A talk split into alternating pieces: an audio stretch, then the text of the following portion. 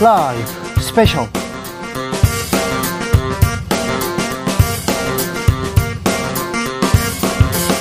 2023년 6월 3일 토요일입니다. 안녕하십니까. 주진우입니다. 토요일 이 시간은 일주일 동안 있었던 가장 중요한 일들 정리해드리는 그런 시간입니다. 시사 일타 강사 두 분 모셨습니다. 양지열 변호사, 박지훈 변호사, 어서 오세요. 네, 안녕하세요. 안녕하세요. 네. 잘 계시죠? 아우, 지난주엔 새벽잠을 좀 설쳐가지고, 네. 좀 정신이 없었어요. 아, 그 얘기 조금 해보려고 네, 해요. 좀 하죠. 예. 박지훈 변호사 얼굴 좋아요.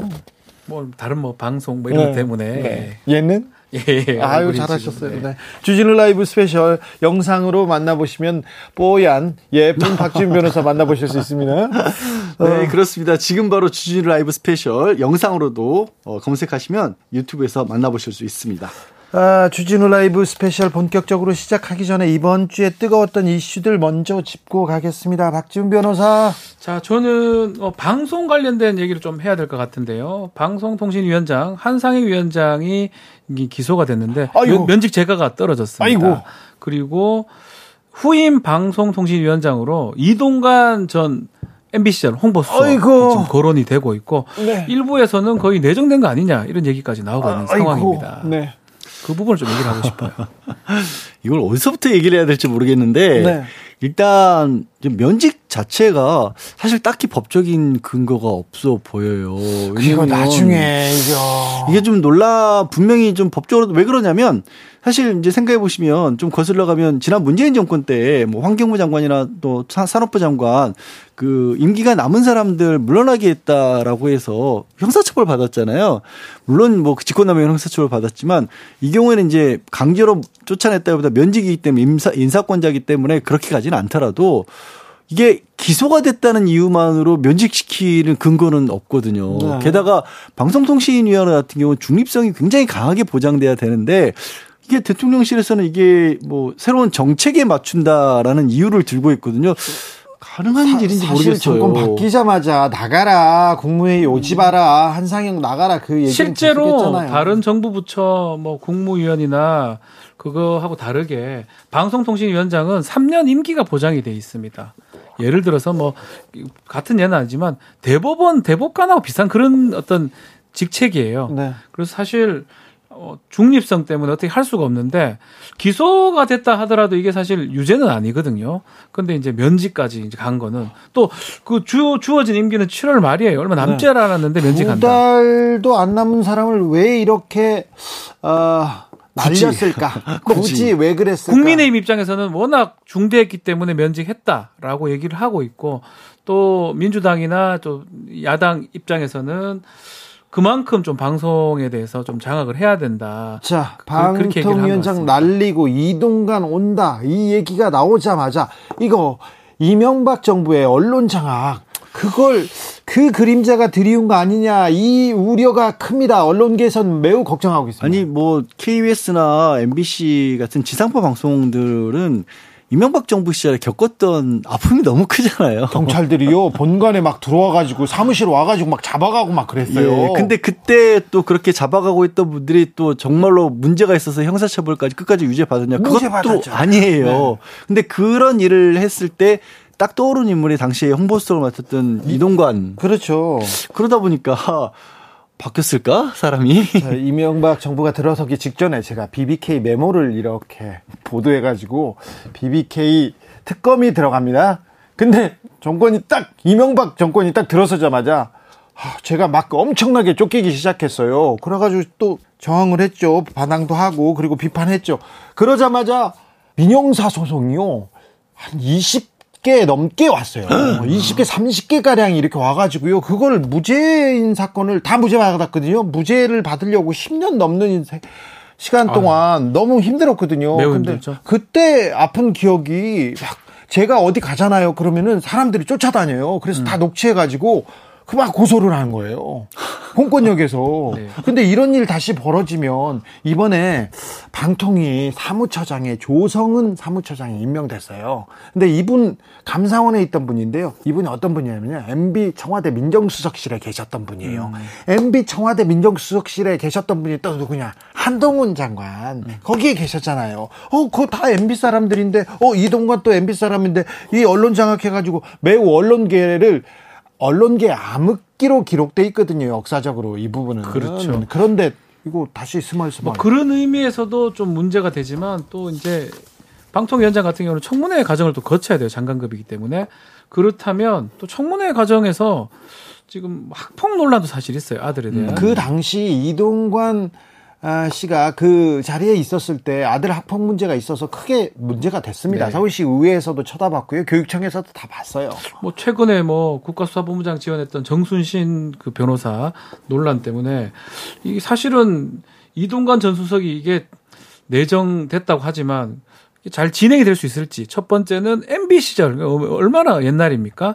그 제대로 됐다고 좀 평가받기 어려운 또 방송 장악하기 위해서 했던 거 아니냐 이렇게 평가되고 있는 이동관 전 수석 또 더 나아가서 지금 학폭 논란 아들 학폭 논란까지 있는 그 사람이 지금 거론된다는 자체가 좀 놀랍습니다. 자, 이동관 씨는 그 이후에 계속 정치권에 저 노크를 했으나 보수당에서도 국민의힘 진영에서도 이분 언론 언론 정책 실패한 사람이다. 그래서 아, 전혀 전혀 뭐 정치권에 발을 담지도 못했었는데 다시 이동관이라니 참 우려된다 이런 사람들이 많습니다. 아, 저는 15개월 연속 무역 적자, 이거 26년 만에 최장 무역 적자거든요. 경제 매우 어렵고요. 지표가 계속 나빠지고 있는데 계속 이제 뭐 그래서 경제를 살리겠다는 생각이겠죠. 정부에서는 계속 기업체들 큰 기업한테만 감세 효과를 줘요. 지금 세금이 이미 좀 바닥난 상태인데 이미 30 모자라 뭐 30조 너 30조 너 이상이 모자란다라고 얘기가 벌써 나온 상황인데 네.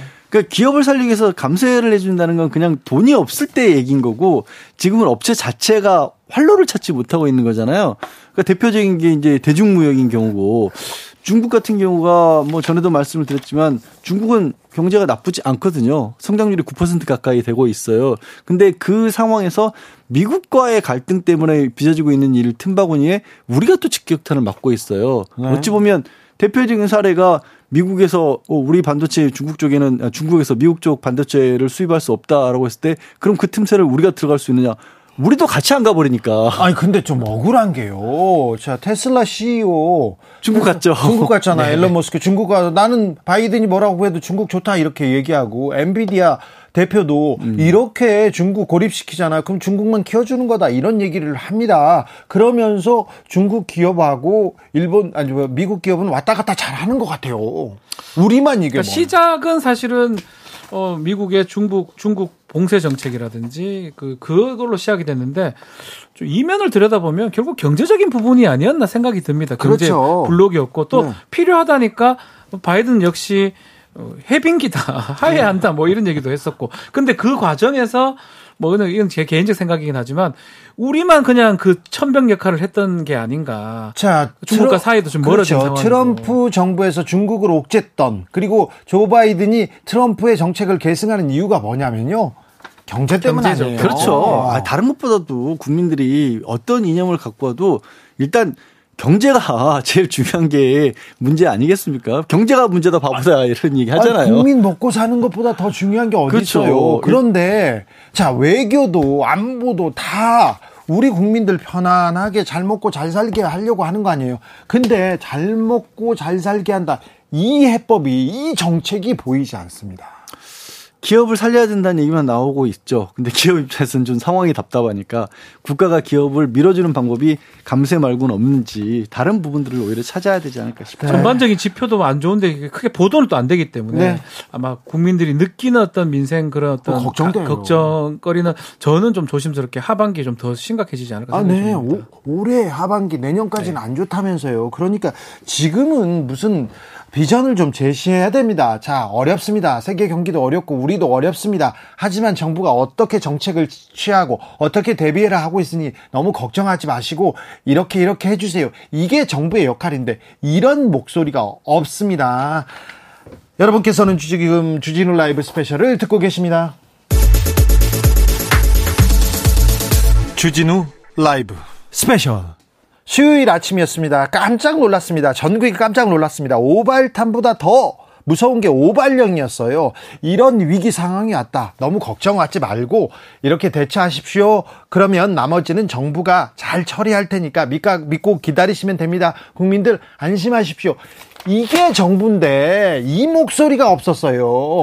아, 이거 어떻게 됐는지 오발령 사고에 대해서 어, 지금은 글로벌 시대에서 짚어봤습니다. 경계 경보 이거 경보 문자 두 번 이거 네. 군사적으로 이런 거 지침 있죠. 어떤 일이 있을 때 어떤 뭐 경보한다 이런 거. 아, 당연한데. 네. 자, 이게 두 가지 논점만 말씀드릴게요. 예. 이게 지금 수도방위 사령부의 메시지를 서울시가 보고 경계 발령을 내린 거거든요. 네. 수도방위 사령부에서 지금 백령도 대청도 일대에 경계 경보가 내렸는데 미발령 지역에는 재량껏 지자체가 발령을 해라. 네. 그러니까 서울시에서는 아이고 이거 우리 발령해 버리자. 네. 이렇게 된 거라는 거예요. 네. 그런데 이 사건에서 뭐 느끼는 거 없습니까? 작년 12월에 북한 무인기 다섯 개 넘어온 사건이죠. 네. 그때 용산으로 한 대 넘어왔죠. 예, 예. 그때 수도방위 사령부에 그렇죠. 전방 1군단이 통보 안 해줬죠. 예. 그래가지고 까맣게 모르고 있다가 자체 레이더로 탐지해가지고 대응해서 합참에 보고를 하니까 어 알고 있어 전방에서 탐지해서 이런 황당한 사건 벌어진 일이 있었죠. 네. 그래서 과오자 색출한다고 난리 났었지 그때요. 예. 자 그때는 수도방위 사령부가 가장 이거 대응 주체기 때문에 먼저 알려줬어야 되는데 안 알려주고 그 뒤에 혼찌겁 나고 이제 한번 저 이거 뭐 막 압수수색하고 조사하고 난리 났지 않습니까? 네. 그 다음에 로켓은 수도방위 사령부가 대응 부대가 아니에요. 여기는 참고하는 부대지. 네. 그거는 합참에서 저기 우리 어떤 그 이런 대응 부대가 따로 돼 있고 그럼 수도방위 사령부에는 이걸 해줄 이유가 없어요. 그러나 참고하라고 준 거예요. 그런데 그때 그 전파가 안 됐다는 그 교훈을 학습해 버렸잖아요. 이제는 다 이제는 저 신속하게 전부 이렇게 해서 나중에 문책을 또 그 대비하려고 했던 거 아닙니까? 그러니까 서울시는 또 받자마자 해버린 거예요. 그러니까 이게 안보의 신중함이 결여돼 있고 과거에 문책 받을까봐 하는 교훈만 그 가져온 거라 이겁니다. 거기에다 두 번째 보십시오. 네. 네이버는 왜 먹통입니까? 그러게요. 저기 카톡 그 먹통 사태 작년 10월 기억나시죠? 예. 그리고 청, 그때 용산에서 한 일이 뭡니까?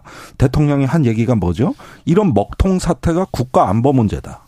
이 사회 안 저기 사이버망에 대해서 국가 안보 차원에서 접근해라. 그래가지고 용산에서 사이 범정부 사이버 안전 대책 TF 만들었죠. 예. 바로 이런 사태 예방하려고 만든 거죠. 근데 먹통이에요. 먹통이에요. 예. 그러니까 긴급하면 KBS에서 분명히 이런 비상 사태고 대피하면은 주간지 재난 방송을 해야 재난 방송합니다. 근데 그건 안, 안 했단 말이에요. 그럴 사태가 아니니까. 네. 그런데 서울시는 대피하라 그랬단 말이에요. 그럼 시민들이 심리적으로 뭐부터 보겠습니까? 당연히 인터넷 들어가 속보 떴나 이거 확인하려고 할 거 아닙니까? 근데 네이버 들어가니까 목통에서 더 불안했어요. 목통인데 전국도 아니고 서울시만 이게 해당되는 건데도 자 이게 이런 거 작년에 고친다고 그 범정부 사이버 TF 안 만들었습니까? 그래가지고 그 먹통 사태 해결한다고 안 그랬습니까? 근데 보십시오. 과거에는 경보 발령 안 해서 문제인데 이번엔 해서 문제. 그 다음에 사이버의 어떤 그 인프라는 그때도 마비, 지금도 마비. 그럼 도대체가 작년 10월부터 해가지고 지금까지 뭘 개선했냐는 거예요. 언제는 또 발령해서 문제, 언제는 안 해서 문제. 이태원 참사 때는 또 어쨌고. 자. 이게 난 이해가 안 가는 거예요. 이게 말로만 안보를 하고 있다고 지금. 자 질문 하나 더 있습니다. 북한의 발사체를 2 시간 만에 찾았어요. 네. 이번에는. 네. 근데 지난번에 천안함 어뢰 있지 않습니까? 네. 한달 만에 찾았잖아요. 네. 이건 왜? 아이, 전혀 다릅니다. 이 이번에 로켓 발사는 예고돼 있었고 로켓이 어디로 간다고 사전 통지돼 있었고 네. 그걸 쏜다는 거를 알고 미리 정보 자산을 동원해 가지고 탐지하고 있었고 추적하고 있었고 심지어 저기 저 일본은 미사일 요격 자세가 있었고 이건 시험 문제가 내일 모레 언제 시험을 보는데 시험 범위는 어디고 시험은 여기서 많이 나고 이거 알려준 거고 천안함 사건은 깜깜한 밤에 안 보이는 데서 그때 당시에 저기 정부조차도 누가 했는지 몰랐고 어디서 했는지 몰랐고 아이 그때하고 지금하고는 다르죠. 이거는 저기 답이 정해진 그 상황이고 그때 당시엔 불시에 일어난 사건이었단 말입니다. 네. 예, 어두운 밤바다에서 다르죠. 그리고 바닷속 어, 가라앉은 거 그거 쌍거리 여선으로 건진 건데 이거는 부유물이잖아요. 네. 한 가지만 추가로 말씀을 드리고 싶은 것이 서울시에서 이제 그 해명을 내놨잖아요. 네. 그러니까 이런 상황에서는 이제 과잉이라 싶을 정도의 대응을 해야 된다라고 시장이 직접 이야기를 했는데 음. 뭔가 이제 그 행정적인 착각을 하고 있는 것 같아요. 아니면 그래요? 잘못 알고 있는 것. 과- 근데 그러니까 이게 대응을 얼마큼 해야 되느냐, 해야 되느냐, 말해야 되느냐 이런 문제가 이제 문제가 될 수 있잖아요. 그런데 이제 그 집, 과잉이라 싶을 정도의 대응을 하는 것은 집행하는 쪽에서의 일 처리를 얘기하는 것이지 그 지시나 통보나 무슨 그렇죠. 발송하는 거를 과잉하는 거는 그 해당 사항이 아니에요. 이건 시민들 불안하게 만드는 그러니까 거죠. 이거는 오히려 역효과 나중에 역, 역, 역효과 난다고 이렇게 그렇죠. 되면은 재난 그 문자 오는 그거 그끌 수가 있단 말이에요. 그래요. 이거 꺼버려요 사람들이. 이거 맞아요, 자꾸 맞아요. 쓸데없이 날아오면 아니 그렇게 준비를 거기서 일을 그 더 열심히 해야 되는 거지 그러니까. 시민들한테 이걸 보내는 거는 이거는 네. 각별히 조심하셔야죠. 그러니까 그럼요. 이 정부가 무언 가 신속하게 압도적으로 대응해야 된다는 강박관념이 있는 거 아니냐. 신중하고 정확하게 판단하고자 하는 노력이 결여되고 자꾸 무엇에 압박을 저기 느끼듯이 이런 식으로 저 대처를 한단 말입니다. 이게. 아무튼 이 정부에서 안보 안보 하고 있는데 좀 네. 불안합니다. 국민 입장에서는 오늘 아침에 불안했습니다. 우리 괜찮은 걸까?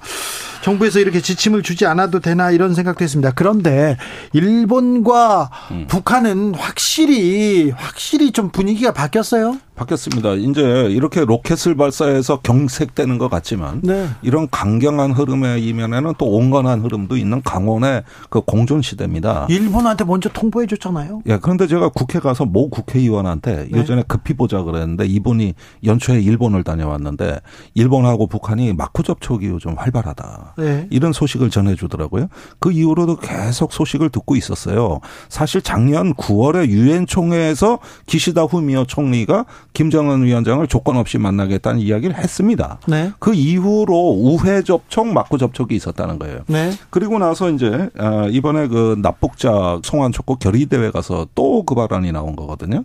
그저 북한이 이틀 만에 바로 답변이 나왔어요. 전 이게 이례적이라는 거 오히려. 그렇다. 지금 지금 짜고 치는 뭐라 뭐라 손뼉이 지금 마주치고 있어요. 예. 왜 못 만나냐? 만날 수 있다. 그렇죠. 이렇게 답변을 하는 거예요. 예. 그래서 이게 보니까 이게 그 동북아의 벌써 국제 질서가 세판짜기.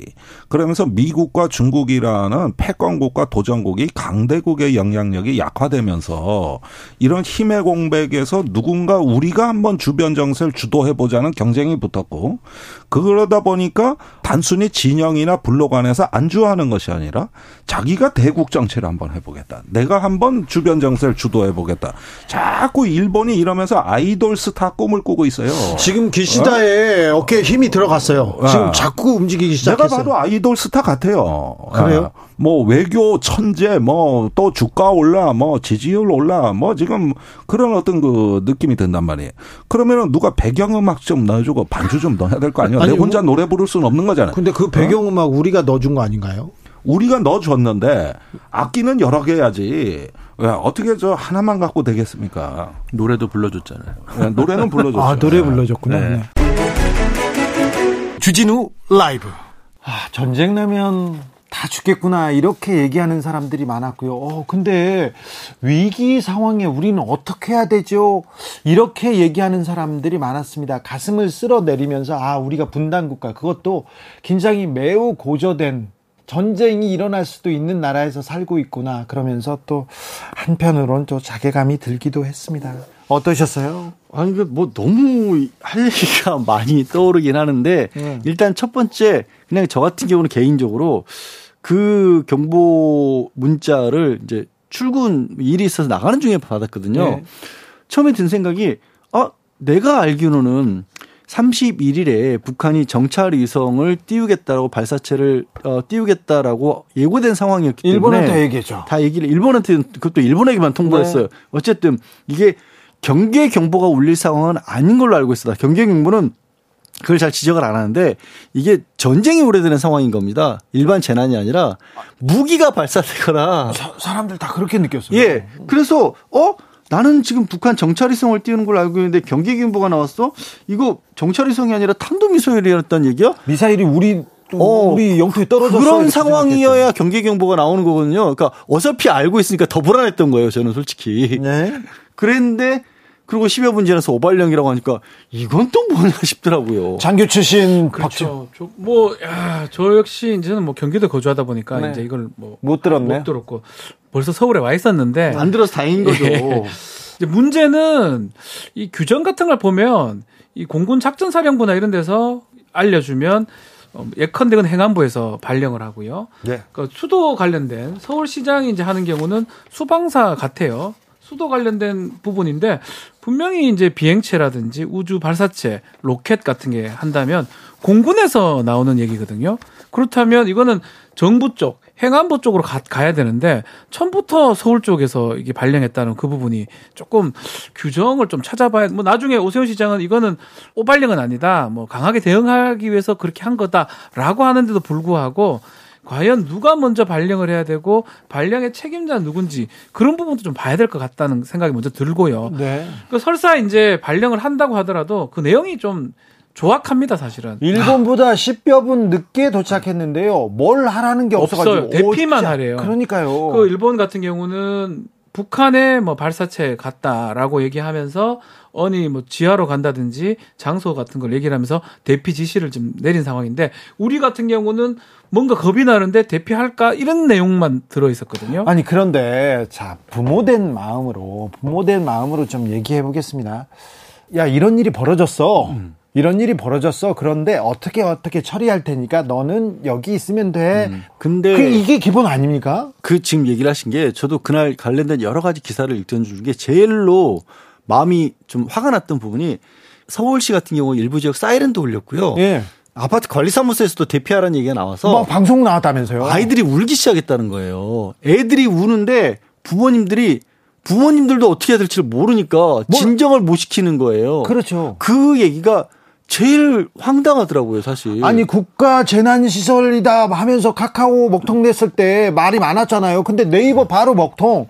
대피소 찾는 정부 앱도 먹통. 이게 뭡니까? 그러니까 사실은 뭐 이게 가행 대응이라 하지만 실제로 보면 좀 전에도 얘기를 했지만 발사 사실을 뭐 일본에는 또 회사 국제 해상 기구에는 얘기를 했어요. 해사 기구에는 했기 때문에 사실 예측이 가능한 겁니다. 미사일보다는 어 그냥 발사체 같은 걸 쏘겠다. 뭐 위성 같은 그 정도 예측이 가능했는데 그럼에도 불구하고 공습 경보를 울리면서 뭐 대피했다 전쟁 난 것처럼 얘기했던 부분은 뭐 저는 이제 그 오세훈 시장이 아주 이런 건 오발령도 아니고 이런 안보 관련해서는 더 강하게도 지나치지 않다 이렇게 표현을 했는데 아 이런 저는 아니라고 아니요 보거든요. 경보를 이런 식으로 하면 저는 어떡합니까? 아- 이거- 확실히 구별이 돼야 됩니다. 왜냐하면 그래도 지금은 다행이지만 두 가지가 있어요. 첫 번째 지금 얘기한 것처럼 혼란에 빠집니다. 혼란에 빠져 두 번째 더 문제는 뭐냐? 다음에 막 진짜 이런 일이 생기는데 이제 안 믿어요. 그렇죠. 양치기 효과가 생겨요. 네. 또뭐 잘못됐겠지라고 하면 어떡합니까? 그렇죠. 이걸 쓸 때는 정말 확실할 때 써야 되는 거거든요. 아 이거 이태원 때는 뭐 하고 지금 뭐 그러니까요. 지금 그래서 뭐 앞으로도 얘기. 걱정되는 게 혹시나 이것도 공습 경보 내렸는데 에이 또 발령이겠지 뭐 발사체겠지 이렇게 할까봐 그 부분도 걱정스럽습니다. 아니 결- 거듭 말씀드리는 게 예고된 상황이었잖아요. 전 진짜 이해가 안 나는 게 과잉이다 아니다를 떠나서 예고된 상황이었으면 그 예고에 맞춰서 어느 정도 내용을 정리를 해놓을 수 있었던 게 아닌가요? 근데 왜 이것도 못했을까 싶고 그 다음에 그래서 이제 서울시에서는 이제 재난 문제 관련해서 조례를 바꾸겠다면서 뭐 경보 발령 사유, 위치와 시간, 대피 방법을 포함, 뭐 대피 방법, 장소 포함하겠다. 이게 조례를 안 바꾸면 못했던 거예요?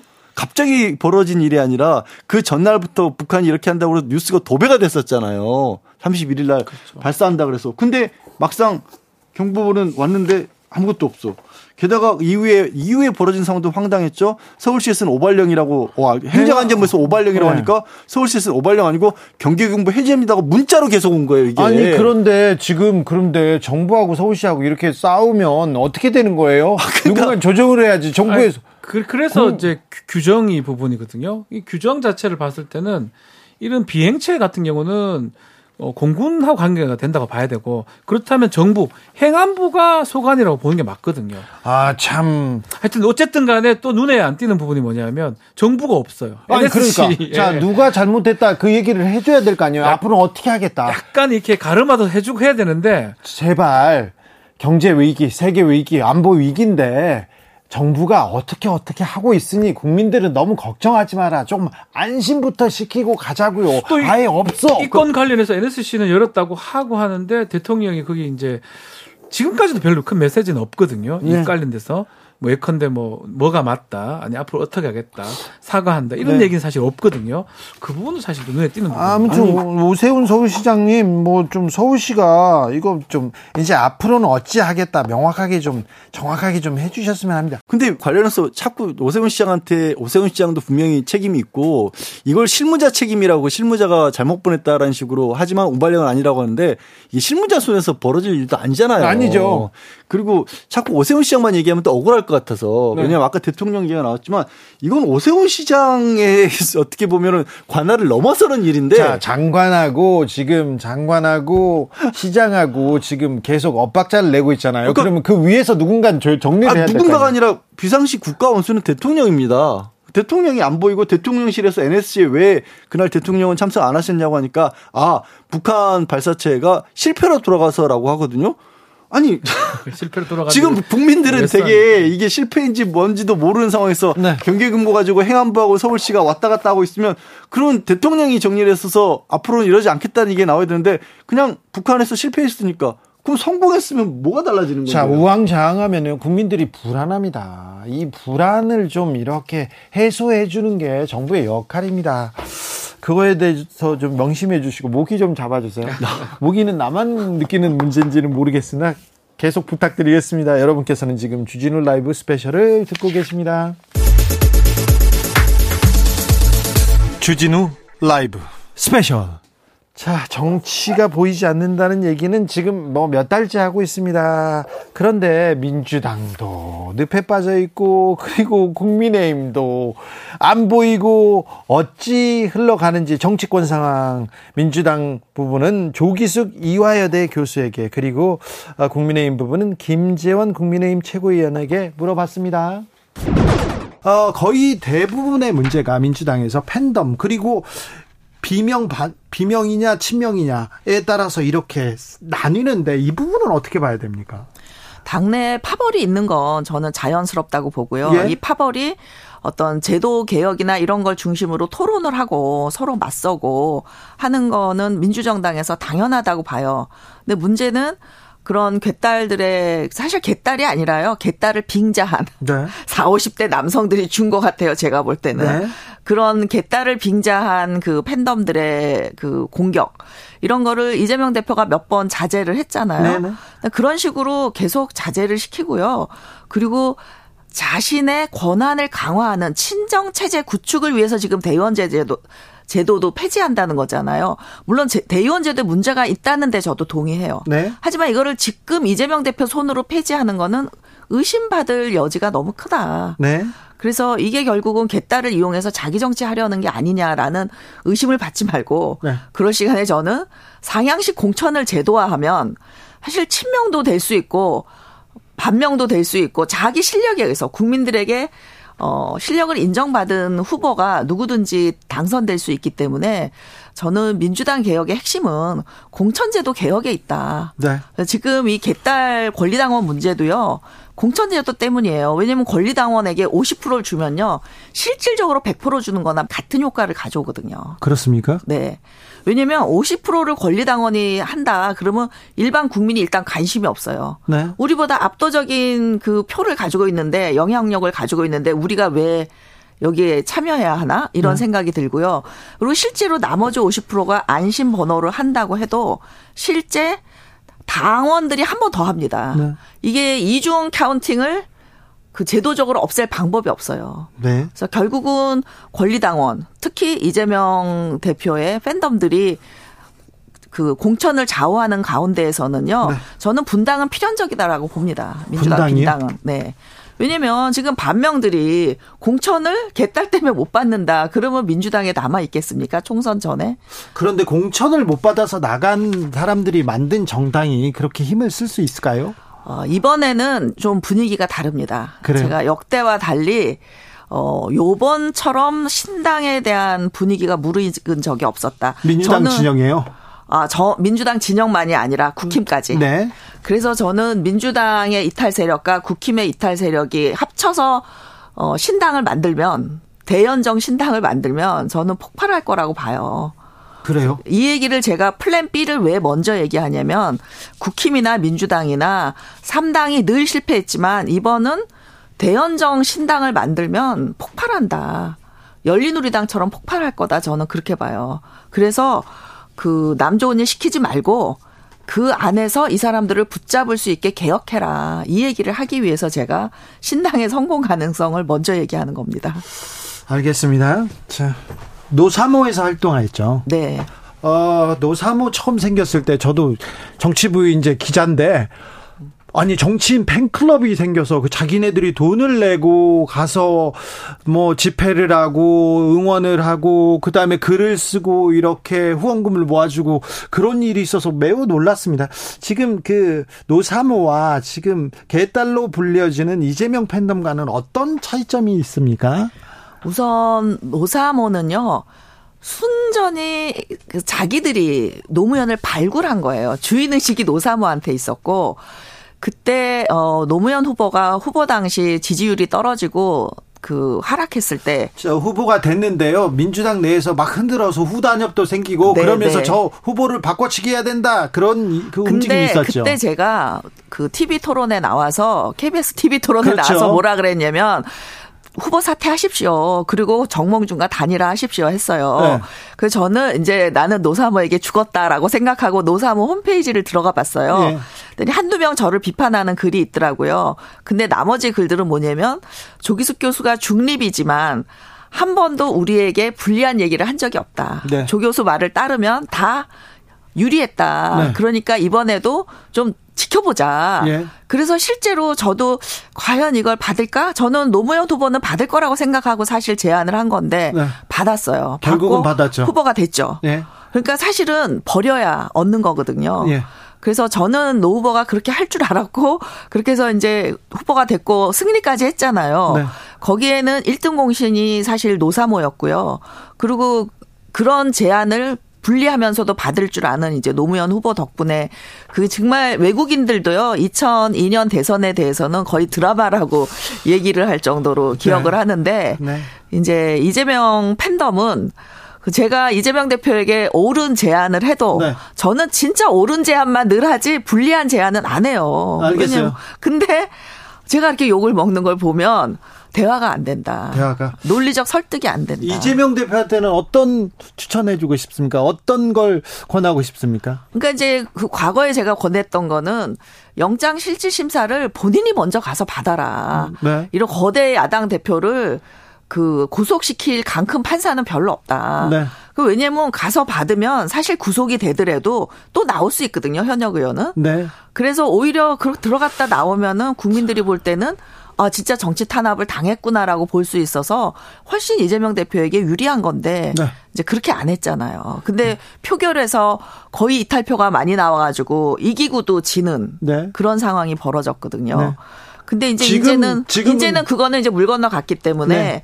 지금은 그 예비 경선 제도를 지금 50% 50% 이거 지난 총선에 그 이해찬 대표님이 뭐 20년간은 50년간은 정당 만든 만들겠다고 만든 제도인데 저는 여기서 문제가 생겼다고 봐요. 네. 그러니까 2004년 총, 총선 승리했던 거, 네. 2016년 총선에서 민주당이 일당되는데 가장 중요했던 거는 상향식 공천이었고 100% 안심번호 공천이었다. 네. 그러면 그 승리 방식을 가지고 가면 저는 이 대표도 살고 민주당도 산다라고 봐요. 최고위원 회의는 지금 열리고 있습니까? 최고위원 회의 네. 열리고 있죠. 그렇습니까? 예. 그러면 회의도 가셨어요? 회의는 안 가죠. 왜요? 어, 저는 의결권도 없고 참석권도 없어요. 아, 그래요? 네. 최고위원 맞는데 의결권도 없고 참석권이 없습니까? 정지가 되어 있죠. 그래서 11개월 반쯤 지나면 다시 복귀해요. 아, 그렇습니까? 네. 아, 그런데 그러면 김재원 최고위원이라고 불리는 건 맞는데 의결권이 없다. 이렇게 보면 되는 거죠? 그렇죠. 최고위에 참석해서 발언하거나 네. 의결을 하거나 그런 권한은 없어요. 네. 징계 관련해서는 또 하시고 싶은 말 많죠. 왜 김재원만 1년이야? 태영호는 3개월이고 이거 이 납득이 안 가, 납득이 안 가 이렇게 얘기하는 사람. 아니 근데 태영호 최고위원은 최고위원을 사퇴했고, 예. 저는 사실 그때 사퇴하라는 말씀이 뭐 압박은 아니고 뭐 네. 압박이라고 할 건 아니고 이제 저의 친한 친구가 예. 좀 이런저런 이야기를 하면서 어, 사퇴하지 않으면 징계 1년을 받을 것 같으니까 좀 사퇴하고 새로운 길을 모색하는 게 어떠냐고 상당히 좀 음, 걱정스럽게 이야기를 했는데 그것이 이제 자신의 이야기가 아니고 물론 네. 책임 있는 사람의 그 전원이었는데요. 제가 그, 그 40년 지기의 말을 거절할 때 그리고 네. 나서 상당히 좀 마음이 흔들렸죠. 아, 그러나 이제 어 저에 대한 징계는 사실 뭐 형수한테 쌍욕을 했다든가 또는 뭐 어 60억을 먹튀하고 날 잡아봐라 하고 도망갔다든가 뭐 그런 게 아니고 범죄에 연루됐다든가 당에 굉장한 그 피해를 주는 소송을 한다든가 이런 것이 아니고 네. 어 찬반 논란이 있는 상태에서 어떤 말을 했다고 해서 네. 징계를 받은 것이기 때문에 또 저에 대한 징계에 반대하는 분들도 많이 계셨어요. 네. 음, 그래서 제가 사실 한 입으로 두 말을 하고 어 제가 한 그 말을 또 책임지고 사퇴까지 해버리면 그분들에 대한 어 어떤 예의가 아니고 그분들에게 더 이상 어, 어떤 저의 주장을 할 여지가 없겠다는 생각이 들어서 네. 징계를 감수하고 네. 어, 사퇴하지 않았죠. 그렇습니까? 징계를 감수하고 사퇴하지 않았다. 내년 총선에도 나오시죠? 어, 나올 수 있으면 나오죠. 네.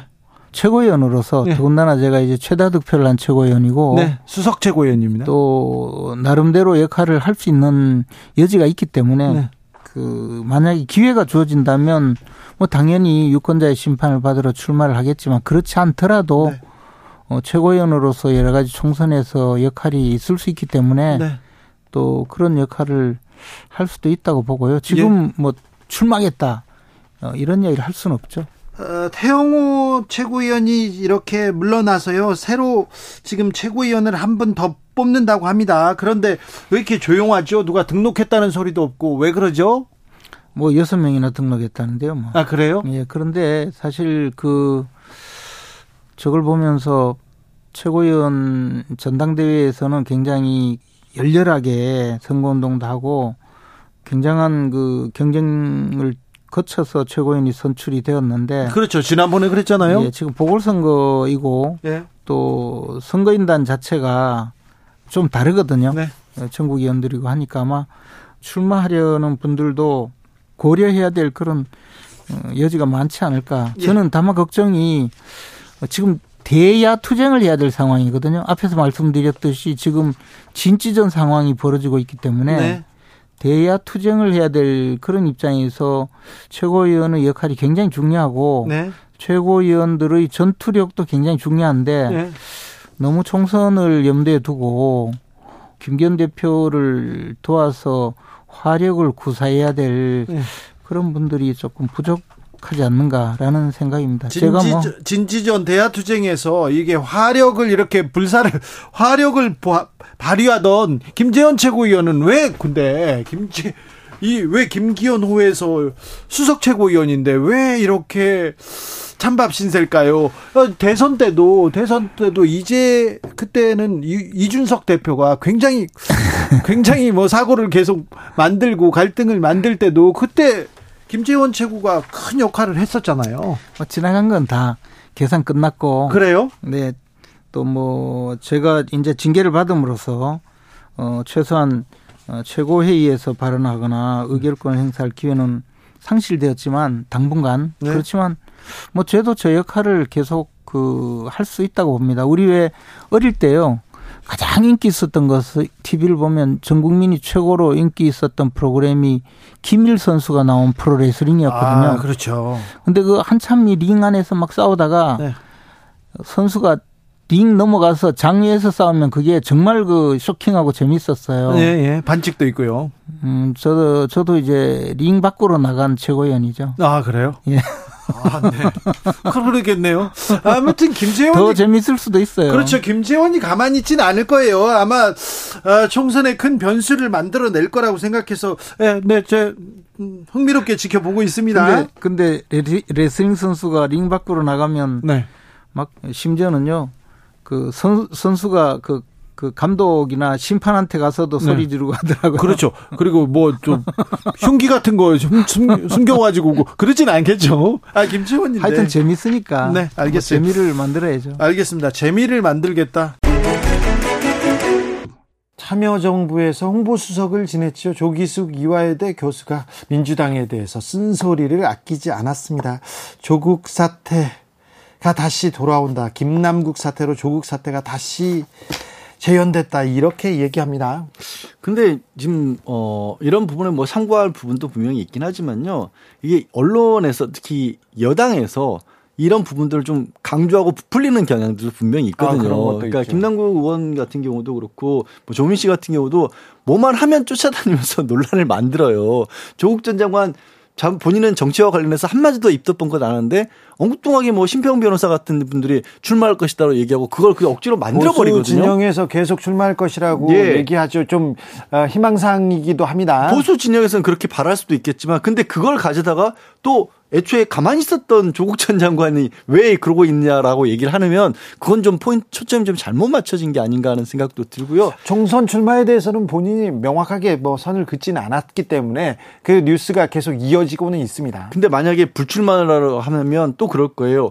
무슨 자격에서 불출마 선언을 하냐 아, 이렇게 그렇죠. 만들 거거든요. 네. 그렇기 때문에 그 지금의 어떤 구도도 좀 고려를 해서 좀 비판을 해야 되지 않을까 하는 생각도 듭니다. 민주당 같은 경우는 지금 결국은 총선하고 연결을 지우지 않을 수 없거든요. 공천. 근데 총선이라면 저는 사실 관계 없는 사람이 얘기를 한다 그러면 뭔가 민주당의 발전 또 우리 우리 정치의 발전을 얘기하기 위해서 했다고 볼 수 있지만 대부분 이제 언급하는 사람들은 본인도 공천의 가능성이 있는 사람들입니다. 그러니까 그 사람들이 이제 예컨대 민주당이 잘 가고 있다, 잘못 가고 있다, 뭘 해야 된다, 뭘 하지 말아야 된다.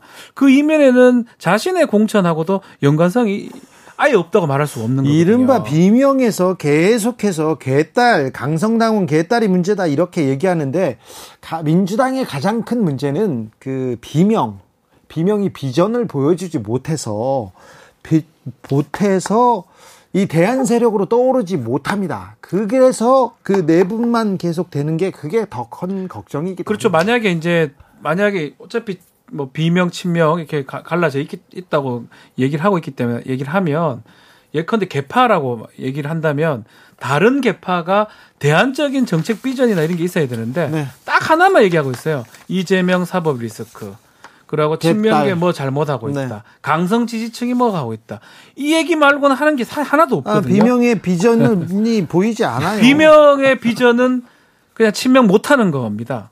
그, 그런 거기 때문에 그것 때문에 국민들 지지를 받기는 어렵죠, 사실은. 그러니까 실제로 그리고 절대적으로 큰 뭐 어떻게 보면 민주당 내 다수에서는 이런 얘기들이 그렇게 크게 내부에서 나오지는 않고 있거든요. 그러니까 주로 밖에서 나와서 인터뷰를 하고 비판적인 목소리를 내는 분들의 얘기가 많은 거지. 그렇죠. 실제 민주당 내에서 뭐 개딸들 때문에 정말 논란이 크게 일어난다 이런 것도 아니거든요. 이게 당원들의 전체 많은 수의 지지를 받아야 되는데 제가 뭐 계산해 본 적 없지만 그냥 일부 방송 많이 나오는 국회의원들 그런 분들 얘기 같아요. 그래서 더 민주당의 문제가 커요. 왜 다른 얘기가 그 담론화되지 않고 다른 토론이 이루어지지 않고 지금 비명계하고 친명계하고 싸우는 것처럼만 보이고요. 서로 공격하는 듯만 보입니다. 그런 부분에 있어서는 이제 이재명 대표에게 네. 특히 이제 개혁적인 방안과 관련해서는 좀 더 세게 크게 좀 목소리를 내야 되는 거 아니냐, 행동으로 보여줘야 하는 거 아니냐라는 비판은 충분히 가능할 수가 있겠죠. 자, 국민의힘에서는 김재원 최고위원 링 밖에서 재미있는 모습 보여주겠다 이렇게 얘기하는데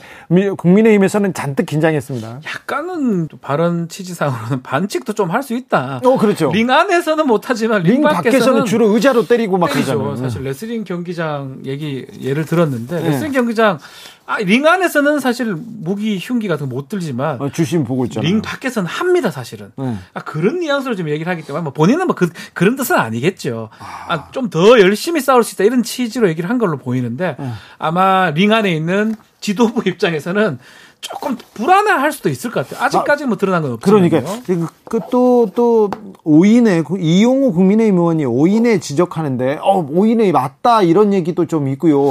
어, 김기현 대표는 일고의 가치도 없다 이렇게 일축하긴 했지만 아 국민의힘에서 이런 기류가 있거든요. 아니 왜 그러냐면 사실 김지원 최고 목소리를 들어보면 신난 것 같아요. 네, 본인이 지금 어려운 상황에 처해 있는 게 아니라 뭔가 좋은 일을 맡은 것처럼 말씀을 하신단 말이에요.